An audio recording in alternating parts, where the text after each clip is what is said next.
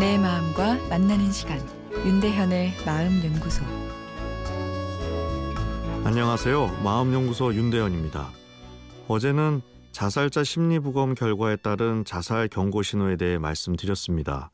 죽음을 암시하는 언어적 신호, 어, 무기력해 보이는 등의 정서적 신호, 어, 그리고 평소와 다른 모습을 보이는 행동 신호가 있다고 말씀드렸는데요.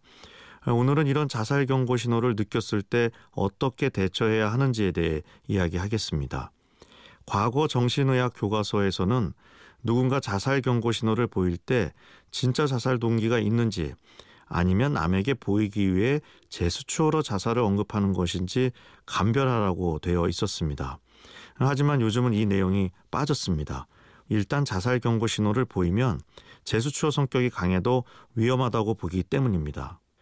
죽겠다는 이야기도 쉽게 하는 세상이라서 그냥 지나칠 수도 있는데 상대방이 그런 말을 반복한다면 관심을 기울여야 한다는 것이죠.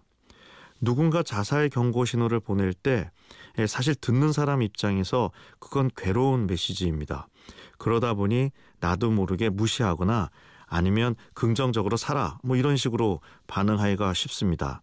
아 그러나 이런 반응은 상대방에게 내 마음이 잘 받아들여진다는 느낌을 주지 않기 때문에 좋지 않습니다. 상대방이 죽음에 대한 언급을 한다면 진지하게 경청해 주는 것이 필요합니다. 공감 소통을 해야 하는 것인데요. 자살이란 내 삶의 가치가 느껴지지 않을 때 일어나는 극단적인 행동입니다.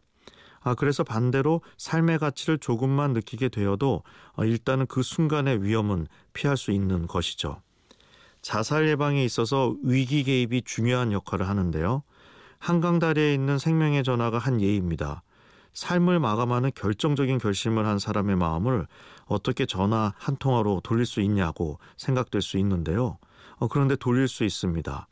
내 삶의 가치는 상대방과의 관계 속에서 느껴지는 것인데 누군가 나를 따뜻하게 공감해주면 그 순간 내 삶이 소중하게 느껴질 수 있고 극단적인 행동도 멈출 힘을 얻게 되기 때문입니다.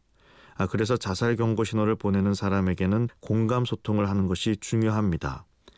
아, 그런데 자살 경고 신호가 반복적으로 느껴지는 경우 혼자서만 해결하려고 하면 안 됩니다.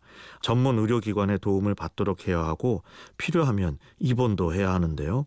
상당수의 자살이 충동적인 경우가 많기 때문입니다. 극단적인 순간을 잘 넘기도록 전문가의 손을 빌릴 것을 권합니다. 윤대현의 마음연구소 지금까지 정신건강의학과 전문의 윤대현 교수였습니다.